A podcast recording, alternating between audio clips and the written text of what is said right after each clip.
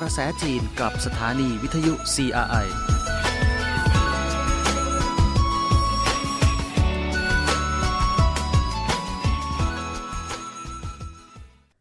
สวัสดีค่ะ คุณผู้ฟังคะต้อนรับสู่รายการเกาะกระแสจีนค่ะ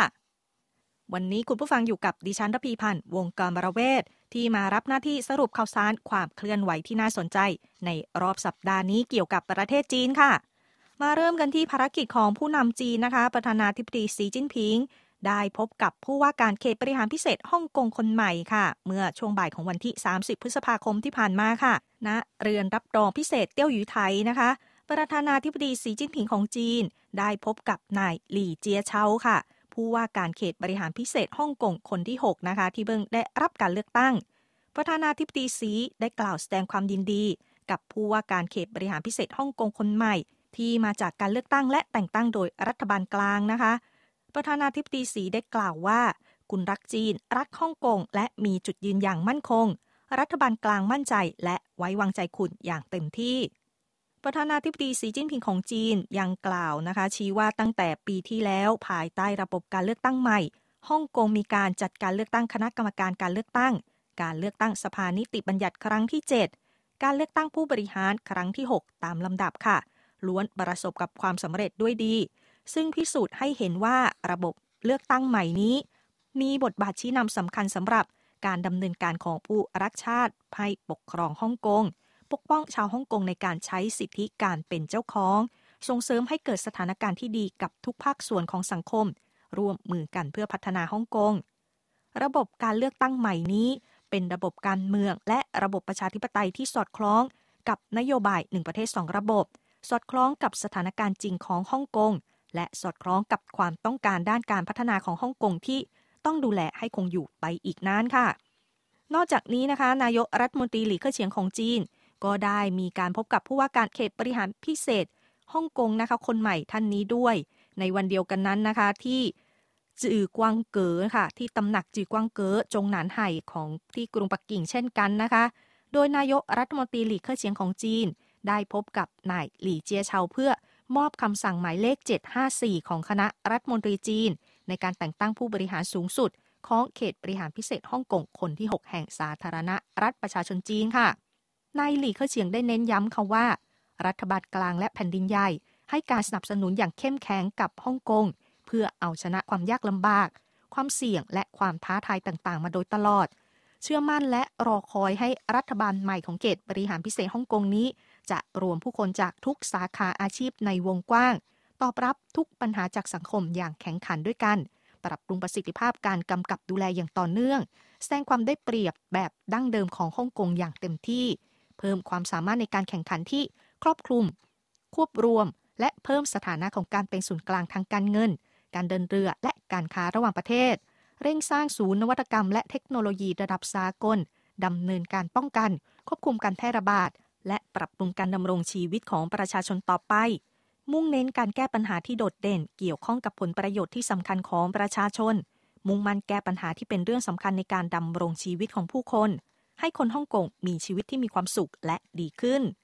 ด้านนายหลี่เจียเชานะคะ ได้กล่าวขอบคุณรัฐบาลกลางสำหรับการแต่งตั้ง และย้ำค่ะว่ายืนยันว่าจะดำเนินตามความไว้วางใจของรัฐบาลกลาง และความคาดหวังของชาวฮ่องกง ปฏิบัติตามนโยบายหนึ่งประเทศสองระบบ อย่างถูกต้องและครบถ้วนตามกฎหมายพื้นฐาน ทุ่มเทกำลังในการพัฒนาฮ่องกง และสร้างความสุขให้กับประชาชน เพื่อสร้างฮ่องกงที่เจริญรุ่งเรืองและมั่นคงในระยะยาวค่ะ และเนื่องจากในรอบสัปดาห์นี้นะคะ มีวันสำคัญพิเศษแห่งชาติจีนก็คือวันที่ 1 มิถุนายนค่ะ ถือว่าเป็นวันเด็กแห่งชาติจีนนะคะสีจิ้นผิงได้ส่งสารแสดงความยินดี ในการครบรอบ 40 ปีการก่อตั้งศูนย์เด็กจีนด้วยค่ะ เนื่องในวาระที่ศูนย์เด็กแห่งชาติจีนก่อตั้งขึ้นครบรอบ 40 ปีนี้นะคะ นายสีจิ้นผิงเลขาธิการใหญ่ คณะกรรมการกลางพรรคคอมมิวนิสต์จีน ประธานาธิบดีจีน และประธานคณะกรรมการการทหารส่วนกลางของจีน ได้ส่งสารแสดงความยินดีถึงศูนย์ และถือโอกาสที่วันเด็กสากลมาถึงนี้ ในนามของคณะกรรมการกลางพรรคคอมมิวนิสต์จีน ได้แสดงความยินดีต่อเด็กและอนุชนทั่วประเทศ อวยพรให้เด็กทั้งหลายมีความก้าวหน้าในการเรียน มีความเริงร่าเบิกบานใจและเติบโตขึ้นอย่างมีความสุขค่ะ นายสีจิ้นผิงเน้นว่าหวังว่าทางศูนย์จะเชิดชูประเพณีที่ดี สามัคคีกับผู้ทำงานด้านเด็กทำตัวเป็นผู้นำทางนะคะ เป็นผู้นำทางในการเติบโตของเด็ก ผู้คุ้มครองสิทธิประโยชน์ของเด็ก ผู้สร้างความฝันของเด็ก ส่งเสริมการเติบโตอย่างมีความสุขในทุกด้านของเด็กค่ะ และเนื่องจากว่าวันที่ 1 มิถุนายนนะคะ เป็นวันเด็กแห่งชาติจีน ทางการจีนก็มีการรณรงค์ให้เด็กๆนะคะมีการฉลองวันเด็กด้วยการช่วยทำงานบ้านมากขึ้นค่ะ การรณรงค์นะคะ ให้เด็กนักเรียนรู้จักทำงานบ้าน ไม่ใช่เพียงแต่ว่าจะช่วยในเรื่องของการฝึกฝนฝีมือนะคะ แล้วก็ถือว่าเป็นการสร้างความเคยชินนะคะ ในการขวนขวายขยันทำงานแล้ว ยังสามารถที่จะฝึกจิตใจของเด็กๆ ให้มีความพร้อมสมบูรณ์แบบมากยิ่งขึ้นนั่นเองค่ะ ซึ่งเมื่อเร็วๆนี้กระทรวงศึกษาธิการจีนนะคะ ได้ตีพิมพ์ หลักสูตรวิชาการใช้แรงงานการศึกษาภาคบังคับ ฉบับประจำปี 2022 นี้ มีรายละเอียดที่กำหนดว่าตั้งแต่เปิดเทอมเดือนกันยายนเป็นต้นไป จะเพิ่มเนื้อหาการเรียนการสอนเกี่ยวกับการทำงานบ้านเช่น การจัดเก็บข้าวของ การเข้าครัวทำอาหาร และการทำงานฝีมือหัตถกรรมพื้นบ้านเป็นต้นค่ะ เนื้อหาเหล่านี้ก็จะถูกบรรจุไว้ในการเรียนรู้ของโรงเรียนมัธยม และโรงเรียนประถมอย่างเป็นทางการ ขอให้เด็กๆทั่วโลกมีความสุข ในวันเด็กนานาชาติ 1 มิถุนายนค่ะ แล้วก็ยังระบุว่าหวังที่จะให้เด็กๆนะคะจำนวนมากขึ้น ได้รับความสนุกสนานจากการทำงานบ้านนั่นเองค่ะ และเนื่องในโอกาสวันเด็กสากลนะคะ หรือวันเด็กนานาชาติ 1 มิถุนายนของทุกปี ที่จะมาถึงซึ่งทางการจีนก็กำหนดให้เป็นวันเด็กแห่งชาติจีนนั้น มีหนุ่มสาวกลุ่มหนึ่งค่ะ เป็นชาวเมืองหลานโจ เมืองเอกมณฑลการสู้ทางตะวันตกของจีนค่ะ ขับรถนะคะไปยังโรงเรียน จินเจียหญิงอำเภอหยูจง เมืองหลานโจค่ะ ก็มีการบริจาคเสื้อผ้า จัดฉายภาพยนตร์แล้วก็ให้ความรู้ทางวิทยาศาสตร์แก่บรรดาเด็กนักเรียนที่นั่นนะคะ เพื่อร่วมการสร้างความสนุกสนานในการเฉลิมฉลองวันเด็กแห่งชาติจีนค่ะนางสาวซื่อเย่นะคะ เป็นนักศึกษาปริญญาเอกสาขาอายุรเวทมหาวิทยาลัยหลานโจ เธอได้บริจาคเงินใส่ซองงานแต่งของเธอนะคะจำนวน 3,000หยวน ที่เธอได้รับเมื่อปีที่แล้วที่จัดงานนั่นเอง ก็เพื่อให้ใช้ในการจัดกิจกรรมครั้งนี้ด้วยค่ะ เพราะเธอรู้สึกว่านี่เป็นเรื่องที่มีความหมายยิ่งค่ะ ที่มณฑลการสู้นะคะ ทางตะวันตกของจีนนี้ มีหนุ่มสาวที่นิยมเข้าร่วมกิจกรรมสาธารณประโยชน์มากขึ้นเรื่อยๆ ต่อเนื่องเลยค่ะ อีกหนึ่งตัวอย่างนะคะก็คือนางสาวหยางเยี่ยนจัว เป็นพยาบาลจากโรงพยาบาลแพทย์แผนจีนมณฑลการสู้เธอมักจะหาโอกาสร่วมกิจกรรมสาธารณประโยชน์ ทางอินเทอร์เน็ต ยามว่างเธอก็จะไปเก็บขยะตามชายฝั่งแม่น้ำเหลือง ให้บริการชี้ทางตามสี่แยก ไปเยี่ยมเด็กในเขตภูเขาที่พ่อแม่ออกไปทำงานต่างถิ่น หรือว่าไปช่วยผู้สูงอายุซื้อตั๋วรถไฟแล้วก็ช่วยขนกระเป๋าเดินทางในช่วงตรุษจีนเป็นต้นค่ะ และ 1 มิถุนายนนะคะสำหรับนครเซี่ยงไฮ้ก็ถือว่าเป็นอีกหนึ่งวันสำคัญพิเศษเลย เพราะว่ามีการฟื้นฟูการผลิต แล้วก็ระเบียบการใช้ชีวิตที่เข้าสู่ปกติทั่วเมืองแล้วค่ะ ข่าวจากการประชุมแถลงข่าวนะคะ ที่จัดขึ้นโดยเทศบาลเซี่ยงไฮ้ได้มีการเปิดเผยว่าเซี่ยงไฮ้จะใช้ปฏิบัติการบริหารการป้องกันและควบคุมการแพร่ระบาดตามภาวะปกติอย่างรอบด้านตั้งแต่วันที่ 1 มิถุนายนเป็นต้นไปค่ะ แล้วก็จะฟื้นฟูการผลิต และระเบียบการใช้ชีวิตที่เข้าสู่ภาวะปกติทั่วเมือง เซี่ยงไฮ้นะคะถือเป็นมหานครที่มีประชากร 25 ล้านคน และเป็นศูนย์กลางการเมืองของจีน หลังจากได้ใช้มาตรการป้องกันและควบคุมการแพร่ระบาดอย่างเข้มงวดมาก 2 เดือนแล้วนะคะ แล้วก็ถือว่าได้ผลนะคะในการลดจำนวนผู้ติดเชื้อรายวันจากหลายหมื่นคนเมื่อกลางเดือนเมษายนเหลือเป็นตัวเลข 2 หลักค่ะ เทศบาลนครเซี่ยงไฮ้ยังระบุนะคะว่าเซี่ยงไฮ้ได้ฟื้นตัวจากการแพร่ระบาดระลอกใหม่ ศูนย์การค้าซูเปอร์มาร์เก็ตร้านสะดวกซื้อและร้านยาต่างก็ฟื้นฟูการประกอบการอย่างเป็นระเบียบ ในวันที่ 1 มิถุนายน โดยมีข้อกำหนดนะคะว่า ลูกค้าจะต้องไม่มากเกินร้อยละ 75 ของจำนวนมากที่สุด สถานที่วัฒนธรรมนะคะ การท่องเที่ยว แล้วก็การกีฬาต่างๆ ก็จะฟื้นฟูให้บริการอย่างเป็นระเบียบสำหรับสถานที่ท่องเที่ยวกลางแจ้งระดับ A ก็จะเปิดให้บริการได้ตามลำดับค่ะ ขณะเดียวกันนะคะ ตั้งแต่วันที่ 1 มิถุนายนเป็นต้นไป การขนส่งมวลชนภาคพื้นดิน การคมนาคมระบบรางภายในเมืองก็คือ จะฟื้นฟูการใช้งานทั่วเมืองด้วย แล้วก็จะมีการยกเลิกระบบการใช้บัตรผ่านอิเล็กทรอนิกส์สำหรับยานยนต์ นี่ก็มีหมายถึงนะคะมีความหมายว่ารถแท็กซี่และรถเรียกออนไลน์ ก็จะฟื้นฟูกันให้บริการได้ตามปกติค่ะ เทศบาลเซี่ยงไฮ้ยังชี้แนะให้หน่วยงานบริการเขตชุมชน หมู่บ้านแล้วก็นิตินะคะ ว่านอกจากพื้นที่ความเสี่ยงระดับกลางและระดับสูง พื้นที่ปิดและพื้นที่ควบคุมแล้วพื้นที่อื่นก็คือ ยังควรที่จะต้องจำกัดผู้คนเข้าออกเขตที่อยู่อาศัย ไม่ว่าด้วยสาเหตุใดค่ะ และเนื่องจากได้รับผลกระทบจากการแพร่ระบาดของโควิดระลอกใหม่นะคะ นครเซี่ยงไฮ้ก็มีการออกมาตรการช่วยเหลือวิสาหกิจ 50 ข้อค่ะ โดยในงานถแถลงข่าวการป้องกันและควบคุมการแพร่ระบาดของนครเซี่ยงไฮ้ที่จัดขึ้นเมื่อช่วงบ่ายของวันที่ 29 พฤษภาคมที่ผ่านมานะคะ นายอูชิง รองนายกเทศมนตรีนครเซี่ยงไฮ้ได้บรรยายสรุปเนื้อหาที่เกี่ยวข้องของแผนปฏิบัติการเร่งรัดการฟื้นตัวทางเศรษฐกิจ และการฟื้นฟูนครเซี่ยงไฮ้ค่ะ โดยรวมนะคะก็คือมีมาตรการที่เป็นนโยบายทั้งหมด 50 มาตรการด้วยกัน สามารถที่จะแบ่งคร่าวๆ ได้เป็น 4 ส่วนหลักค่ะได้แก่ ส่วนแรกนะคะ เพื่อช่วยเหลือวิสาหกิจบรรเทาความยากลำบาก และสำหรับวิสาหกิจที่ประสบปัญหาจริง ๆ ก็ให้สามารถเลื่อนเวลาชำระภาษี แบบมีขั้นตอนแล้วก็ขยายขอบเขตการลดและยกเว้นค่าเช่าบ้านค่ะ ส่วนที่ 2 ก็คือการฟื้นฟูการทำงาน การผลิตและการตลาด โดยใช้นโยบายมาตรการต่างๆ ที่ ยกเลิกการจำกัดที่ไม่สมเหตุสมผลของการฟื้นฟูการทำงาน การผลิตและการตลาดของวิสาหกิจค่ะ นอกจากนี้ก็คือยังในส่วนของส่งเสริมช่องทางการขนส่งโลจิสติก ทั้งในแล้วก็ต่างประเทศ สนับสนุนวิสาหกิจและแขนงงานต่างๆ ฟื้นฟูการทำงาน การผลิตแล้วก็การตลาด รวมไปถึงเพิ่มอัตราการผลิตของวิสาหกิจอย่างมั่นคงค่ะ ในส่วนที่ 3 นะคะก็คือ จะมีการรักษาเสถียรภาพของความต้องการหลัก3ประการด้วยกัน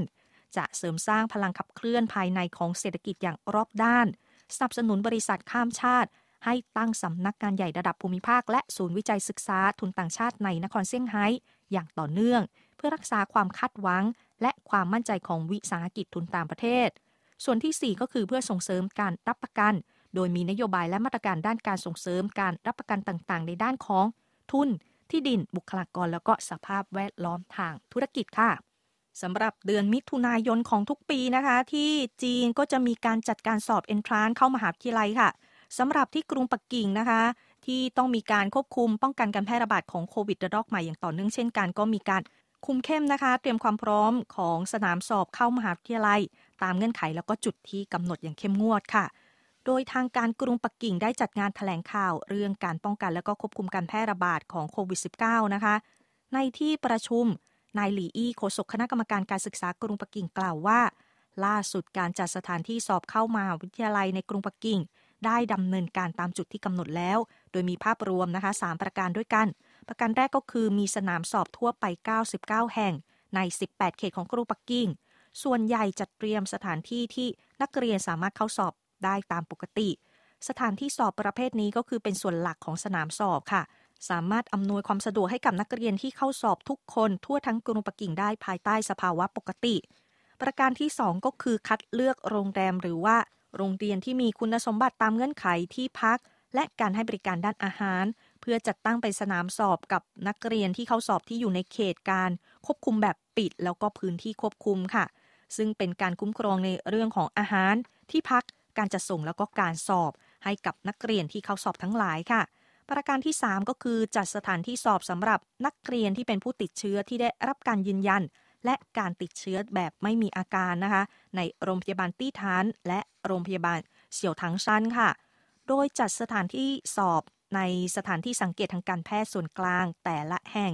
สำหรับนักเรียนที่เข้าสอบในช่วงเฝ้าสังเกตอาการ ผู้คุมสอบจะทำตามข้อกำหนดทางการแพทย์ จัดให้นักเรียนที่เป็นผู้ติดเชื้อที่ได้รับการยืนยัน และการติดเชื้อที่ไม่มีอาการทำการสอบคนเดียว ในสถานที่สอบ และหลังจากการทดสอบ กระดาษทดสอบแล้วก็กระดาษคำตอบก็จะถูกฆ่าเชื้อ แล้วก็จะส่งแบบปิดผนึกค่ะ นอกจากการจัดสอบเอนทรานนะคะ ในช่วงต้นเดือนมิถุนายนของทุกปีที่จีนแล้ว แล้วก็ในวันที่ 1 มิถุนายนที่ถือเป็นเทศกาลวันเด็กแห่งชาติจีนสำหรับวันที่ 3 มิถุนายนนะคะ ปีนี้ ยังเป็นวันที่มีความพิเศษคือตรงกับเทศกาลตวนอู่ หรือว่าวายบะจ่างของจีนด้วยค่ะสำหรับที่เมืองหนานหนิงนะคะ เมืองเอกของเขตกวางซีก็คือ ทางตอนใต้ของจีนก็มีการจัดประกวดทำบะจ่างค่ะ กวางซี ประจำปี 2022 โดยพัตคารโรงงานโรงเรียนพ่อค้าแม่ค้านะคะมีเข้าร่วมประกวดประชันฝีมือกันจำนวนกว่า 50 แห่งด้วยกัน ก้อนทำบะจ่างนะคะ เข้าประกวดรวมแล้วกว่า 120 รสชาติเลยทีเดียวค่ะ ซึ่งที่เมืองหลิวโจนะคะของกวางซี ทางใต้ของจีนนี้ชาวบ้านชนเผ่าจ้วงก็มีการทำบะจ่าง 5 สี เป็นเอกลักษณ์ท้องถิ่นเลยนะคะ ก็จะมีการย้อมสีข้าวเหนียวด้วยน้ำจากพืชในธรรมชาติ มีการเติมเนื้อหมู เนื้อรมควันเกาลัด และก็ถั่วลิสงเป็นต้นค่ะ หลังจากนั้นก็ห่อด้วยใบบัว บะจ่างเหล่านี้ก็คือจะมีสีสันที่หลากหลายสวยงามนะคะ แล้วก็มีความหอมอร่อยเป็นพิเศษเฉพาะตน ก็ได้รับความนิยมจากนักท่องเที่ยวเป็นอย่างมากค่ะ และด้วยความที่บะจ่างนะคะ เป็นอาหารที่ประจำเทศกาลที่สืบทอดต่อกันมาแต่ดั้งเดิมเลยนี้นะคะ ในเรื่องของการขายบะจ่าง ก็มีการออกคุมเข้ม การหีบห่อสินค้าที่มากเกินควรด้วยค่ะโดยเมื่อปลายเดือนพฤษภาคมที่ผ่านมานะคะสำนักงานกำกับดูแลตลาดของจีน มีการออกมาตรฐานแห่งชาติจำกัดการหีบห่อสินค้าที่มากเกินควรค่ะ คือมีผลบังคับใช้นะคะ ตั้งแต่วันที่ 15 สิงหาคมปีนี้เป็นต้นไปเลย ตามมาตรฐานฉบับนี้ก็คือ ในเรื่องของการหีบห่อบรรจุภัณฑ์ขนมบ้าจ่าง แล้วก็รวมไปถึงขนมไหว้พระจันทร์นะคะ ก็จะต้องห้ามเกินกว่า 3 ชั้น วัสดุหีบห่อห้ามใช้โลหะ ราคาสูงหรือว่าห้ามใช้ไม้หงมู่นะคะ ในการทำหีบห่อเป็นวัสดุทำหีบห่อนะคะ นอกจากจะลดชั้นการหีบห่อสินค้าให้น้อยลงแล้วนะคะ มีการควบคุมไม่ให้มากเกินควร มาตรฐานใหม่เกี่ยวกับหีบห่อบรรจุภัณฑ์ดังกล่าวนะคะ ก็ยังมีการกำหนดว่าต้องบีบอัดช่องว่างบรรจุภัณฑ์เนี่ยให้มีความกระทัดรัด แล้วก็ลดต้นทุนของการหีบห่อด้วยค่ะ ก็คือไม่ให้ไปสิ้นเปลืองในส่วนนี้นะคะ อีกหนึ่งข่าวค่ะ คุณผู้ฟังที่ดิฉันรู้สึกว่าน่าสนใจไม่แพ้กันนะคะ ก็คือในช่วงกลางเดือนมิถุนายนนะคะดิสนีย์แลนด์ฮ่องกงก็คือ จะมีการจัดโชว์ใหม่ ในหัวข้อที่ชื่อว่าปราสาทความฝันอันแสนอัศจรรย์ค่ะ ก็จะเป็นกิจกรรมการแสดงแสงสีสีตอนกลางคืน ดังนั้นนะคะ เป็นการจัดโชว์ใหม่นี้ก็จะมีการเปิดรับสมัครคนเข้าทำงานทั้งในรูปแบบ full time 300 คนแล้วก็มีการรับสมัครในส่วนของพนักงานพาร์ทไทม์นะคะ อีก 300 คนรวม 600 คน 600 ตำแหน่งด้วยกันค่ะ โดยตำแหน่งที่เขาประกาศนะคะ ความต้องการก็รวมถึงนักแสดง ผู้จัดการโรงแรม พัตตาคารร้านค้า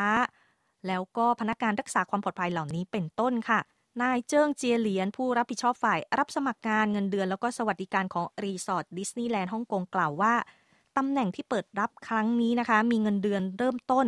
รวมค่าเบี้ยเลี้ยงการเดินทางด้วยอยู่ที่ 14,200 ไปจนถึง 18,000 เหรียญฮ่องกงค่ะ ส่วนเงินเดือนตำแหน่งเชฟ แล้วก็ช่างเทคนิคเหล่านี้เป็นต้นนะคะ ก็คือจะพิจารณาตามความสามารถ ในส่วนของ